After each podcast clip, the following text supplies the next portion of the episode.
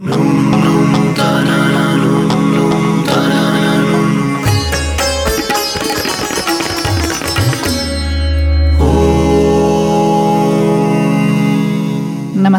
welcome to another podcast of Manish Vyas. Today we have a very, very interesting subject because it is related to the musical path of Manish Vyas, but not only in what it is related to learning music. We already know he has been with different uh, music gurus from India in his path of learning, but also a very big portion of his path of uh, doing this music has been his presence in different places with uh, spiritual masters. Around 1986, uh, Manish went from his uh, hometown in Gujarat to Pune, where the ashram of Osho was working at those days. So, this was his very first contact with a place where music was being used by a master with a certain purpose. So, Manish spent in this atmosphere many years, and now he's going to tell us a little bit about this experience and how this shaped his view of music, uh, the way that he composes, and how he's using the music in this genre. Namaste. We were talking that you arrived in the Pune ashram when you were around 20 years old and where not only you were doing music as a musician and all the things around the music program but as i understand it was also like a school for you because uh, you played with osho in front of osho and you were providing music for a man with a lot of wisdom who had a certain view uh, of music, of active meditation, of passive meditation. So, we would like to know if you could start uh, telling us a little bit about this path in your life, not the one that is related to the learning with music teachers, but the path that taught you a lot on how to use music for a certain purpose. Uh, namaste, everyone. Yes, uh, basically, sometime around 1986, when I arrived in Pune, uh, I had already studied a few years of tabla, which is the main classical percussion instrument in the Indian music. So, when I arrived in Pune, I happened to be a good tabla player who was available within the community of Osho people. So I immediately got absorbed in that scene of music which was happening in the ashram. What has been always amazing with uh, Osho's vision is that he exactly knew the significance and importance of incorporating music in the journey of meditation. So, a lot of people already know that way back in 19 in the early 70s when he introduced his first meditations he created the music to support the process of meditation. So, around his work, music always had a lot of significance. Live music, which is supporting different meditations, including his gatherings where he was coming twice a day to uh, give discourse and question answer sessions with people. So, music was always the central place in the work of Osho and his vision. So, it was amazing to be part of that process and uh, uh, apply uh, whatever skills that we have learned as a musician, but for a completely different purpose. This purpose was not a purpose of entertaining people but a little bit of a higher purpose where uh, your musical skills and a certain vision of a spiritual master combined will create a beautiful space of celebration, meditation, and silence. So, for example, when you were coordinating the music there, how did it work? You would have a talk with him, or you would have a talk with your team, or you would be informed uh, what kind of activity or what kind of meditation was happening. How was the, the actual organization of what you were presenting in these different sessions around Osho for music? Well, when uh, I got musically involved in those days, uh, Osho was not directly approachable by everybody.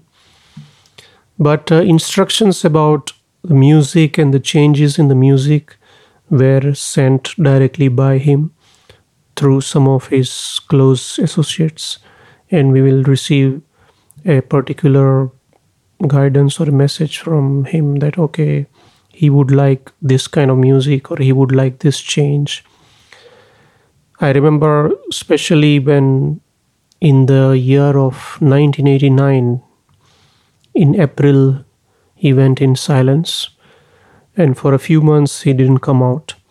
And finally, in July of 1989, he started coming out only for 10 minutes a day, simply to sit with his people. And uh, then he would leave back, and we would be listening to one of his talks. So for those 10 minutes when we, he would come, he had a very specific particular guidance of music. And especially in the last days before he left the body, he introduced Indian music in that meditation session. So what was interesting was that you see like when we are trained in music we are trained for, for a particular style of music. Uh, you know so it has a it has always a certain fixed progression. But around him you had to let go of those fixed uh, trainings. We had to come up with something which would support his idea his vision his clarity so there we could not always hold on to our classical training so you know this was a time when he would come first there would be a very energetic music, people dancing and celebrating, and then he would sit down in his chair. And that's where uh, my work would start along with a Indian instrumentalist or a one of the musicians playing an Indian instrument because he specifically wanted Indian music for those 10 minutes. And it was amazing. There would be, there would be 5,000 people, pin drop silence in this Buddha hall. And uh, the instrumentalist and I on tabla had to exactly follow his hand movements while he was building up energy through the music. And at some point, it would be like impossible to follow his hand because he's he would be giving such a fast beat. So I had to let go of my classical inhibitions and just follow his uh, guidance and beat and and it was just amazing that how that was creating this deep silence and suddenly he would stop his hand movement and at that peak we had to stop and it was almost like jumping off the cliff into the valley of silence. So in short he had an amazing clarity about the potential of music in the journey of a seeker that how the right music can deepen the process of meditation. So also this uh, for you is it right that it meant also like a bridge uh, from going from your purely classical music training into the use of music in a much much broader way and with a much big perspective did these years in the contact of osho help you jump from this classical training to having a very, very open mind to a lot of other possibilities. Absolutely. Because when one is learning Indian classical music, for example, So there is always a certain fixed way of learning it, and then eventually, when you are capable, there is a certain way of presenting it. And this is a very ancient tradition, so one always follows that format. And no doubt that amongst many forms of music, Indian classical music has the highest and the deepest quality of meditative atmosphere because the origin of Indian classical music has been from the sages, from the meditators. So it has a certain quality of sacredness. But of course, mainly Indian classical music is always presented as a performance to kind of impress people, and people are, you know, bewildered and amazed at the skills of the musicians or singers. But here around Osho, the purpose was always very different. So it was not about impressing people and showing your skills, but with while you as a performer or a skillful musician remaining absent in the eyes of people, but you support a certain process of meditation or celebration or whatever was required. So the person was never important but what is being created in that moment with the help of right guidance and the right wisdom was always significant. One short question Did uh, Osho use uh, mantras in any way for his activities? In a very, very, very subtle way. Sometimes some sounds like Om or uh, the who from Allahu were used in a very indirect and subtle way in some meditations. Uh, otherwise, mainly Osho has been known for his very active meditations. And that is also because when he started his teaching work, those have been the days when people needed a lot of psyche cleaning.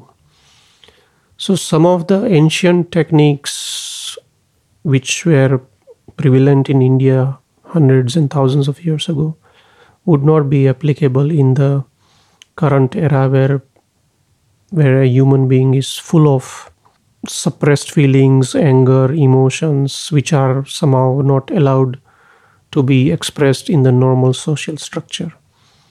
So, in that way, mantras and such subtle techniques were not so prominent around him. There were more active techniques which were which were uh, introduced to people to first do the cleaning of psyche. You know, it's like if you want to meditate in a room, first you would like to clean the room and then sit down to meditate. So Osho's prime focus was on that cleaning of psyche. Now, moving a little forward in your musical path and in your career, and in a way, I think your musical path and your spiritual path and your personal path, they are all kind of moving always together along your life, it would seem like. So, moving a little forward in your life, uh, once that uh, Osho had left the body, then you had been in contact with one of his enlightened masters for a very long time and still now, uh, Gurudev. So, regarding him and his view of music and his activities, were they in the same line as Osho? And what was his contribution to you in the world of music? Yes, as far as uh, the spiritual dimension is concerned, Gurudev for me is like the continuation of my journey with Osho.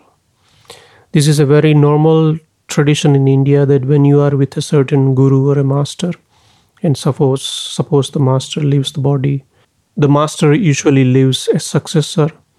So there is always a lineage. So here, though, in Osho's case, he never had a clear successor or something. But to me, people like Gurudev are his clear lineage because somebody who lives by his teaching is a true lineage. And for me, there was no doubt that after one master has left, if my journey is still incomplete, I need to continue that with another master. And somehow this was a blessing that it happened to be from the same tradition. Second thing is that to give you a little bit background about Gurudev, that though he he is not a trained musician, but interestingly, he was in contact with Osho from way back in 1969. And then sometimes in the 70s, Osho told him to go around in India to do street kirtan, what we in Hindi call Nagar Kirtan. So Osho asked him very clearly that you go out in different cities of India, just stand in the middle of the city center and start doing energetic kirtan and spread my word. So that was his musical journey starting with Osho without no formal training in music, but indirectly in that way he started discovering the potential of music also, especially from a spiritual dimension. So when I happened to meet him first time, Gurudev, I, I was actually invited to one of his retreat of 10 days as a tabla player to accompany some kirtan singer.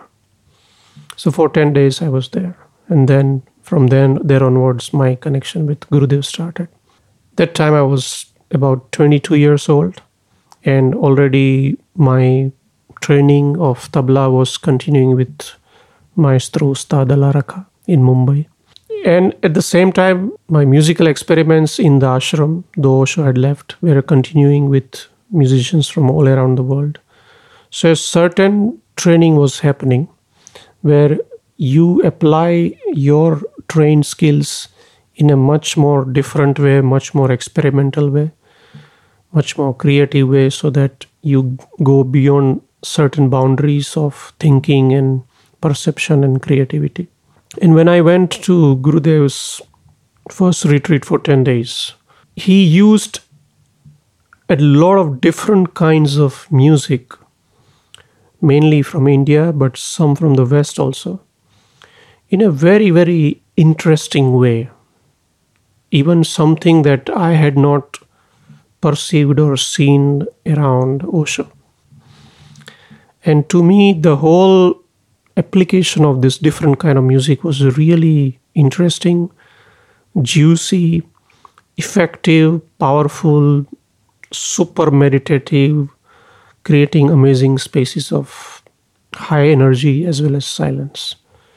So it was a complete revelation to me that how this is possible that somebody who has no formal training in music whatsoever knows that aha this music works here and this music works here better and this kind of music works perfectly for this celebration or this energy awakening process or this kind of silent meditation.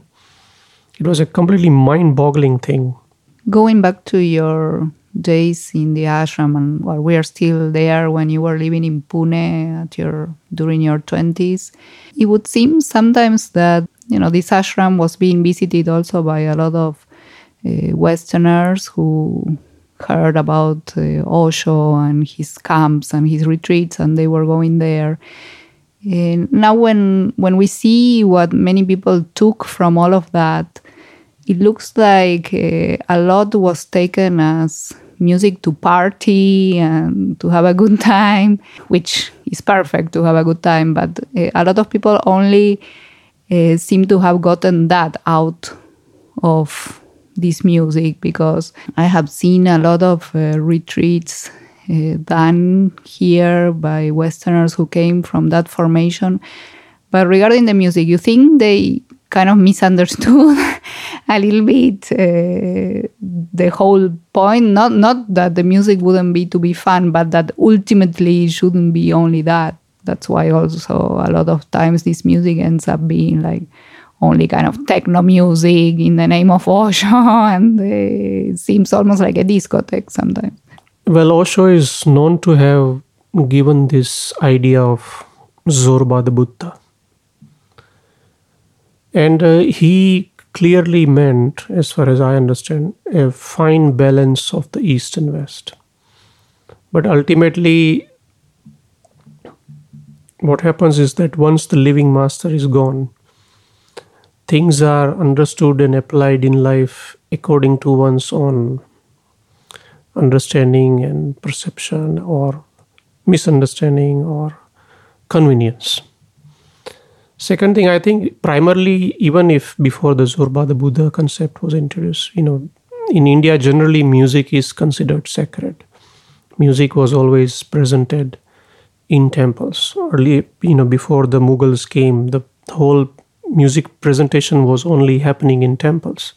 So an artist is presenting his highly skilled music to the deities in the temple. So people are sitting behind the artist. So for the artist, it is an offering to the deity, not that he's trying to impress people and uh, gain name, fame, and clapping and all that. And we all know what has been the approach in the West as far as the music is concerned. So that remains undercurrent with Indian music always. That, you know, ultimately in India, music is considered as a medium to connect the divine and that is also something i learned specifically with gurudev because he used to explain me this very very very interestingly telling me that you know we have two words in hindi called manoranjan and manobhanjan manoranjan means entertainment and manobhanjan means something which takes you beyond the mind which destroys the mind and takes you beyond it, a little bit like that. So he used to always tell me that Manish, there is nothing wrong with music of manoranjan, music of entertainment. But the actual music's potential is of manobhanjan, which means that the right kind of music can take the listener, the seeker, the meditator beyond those spaces of mind. And amongst many other tools, music can be that most effective and effortless tool for a seeker to progress on his journey. So his focus was always to use and create that kind of music which which has a purpose which is not just like okay people listen to it and people clap and they drink to it they dance to it and they go home and forget it. No no there's a very very clear purpose to it. And only that kind of purposeful music is worth listening to or it's worth creating. In that way, while participating in his retreats, on one side, of course, my journey of meditation was continuing, but at the same time, very subtly, a certain training was happening that how to create this music of what he called manobhanjan, how to create this purposeful music, which has a certain direction, certain clarity, certain wisdom behind it, and which helps anybody to come closest to her or his true nature. And also, please understand that it's not about, I'm not denying the techno music or the dance. No, everything has its purpose, everything has its place. Even in Gurudev's retreats, I saw that he sometimes would use in a very, very particular place some kind of techno music to really help trigger a certain energy in people, uh, energy of awakening, energy of celebration, a, little bit like, you know, to activate the dull, latent energy. But then it has to balance by something completely different. So in, in, in that way, you see there is a balance of Zorba, the Buddha. But what, what mostly in the West happens that they mostly relate with this, what they call Zorba element. And if it is not balanced with the opposite, then it, it, it is of no use. And such balanced understanding can come only from a living master. You see, uh, these things cannot be a conceptualized uh, mechanism. So, and that exactly I have seen in his all retreats so imagine we would have a certain meditation with a very, very down to earth techno music, but then after 10 minutes of intent dancing, we would be suggested to sit down, and then we are listening to 108 chanting of a certain mantra. So you see, then all that awakened energy is slowly, slowly settling and rising in the right way. But if that was not there, then all the energy would go to the lowest chakra. And then from that, all the functioning will happen. So unless somebody has that clarity of balancing it and redirecting the same energy through the right music then then it is creating a balance of what Osho called Zorba di Buddha. Yeah, I mean, it's clear that this needs a certain vision, no? not only filling up an agenda with activities. I remember in one of the talks we had some time ago about the use of mantras, that you were telling about the retreat uh, where you were invited to make a concert or a gathering? Where you were invited to play music? And you did a concert of all kinds of music but i remember you said you finished with a very powerful mantra and everybody went deep into silence and then you said that after your concert, because their agenda was something else, they put a DJ, and uh, you were totally shocked that after a concert that of such music of mantra, all of a sudden, uh, because the agenda is there, they would put like a DJ after that, no? Because after that, there shouldn't be anything, as I understand. No? That would be an example of what you're saying. Yeah, exactly. You know, to to create that balance because, you know, in whenever I have a concert in a music festival, so I I try to bring all the flavors of music from the starting from very silent, gentle, mellow, then building up the energy, taking it really to the peak, like you know songs at 140 BPM, which is really danceable. But then I know exactly from my journey with Osho and Gurudev that if you leave people there and and if you put the end there then the energy is too much outgoing. No energy has to be brought back within. And that's why i usually end it I end the concert with a shanti mantra a mantra for peace.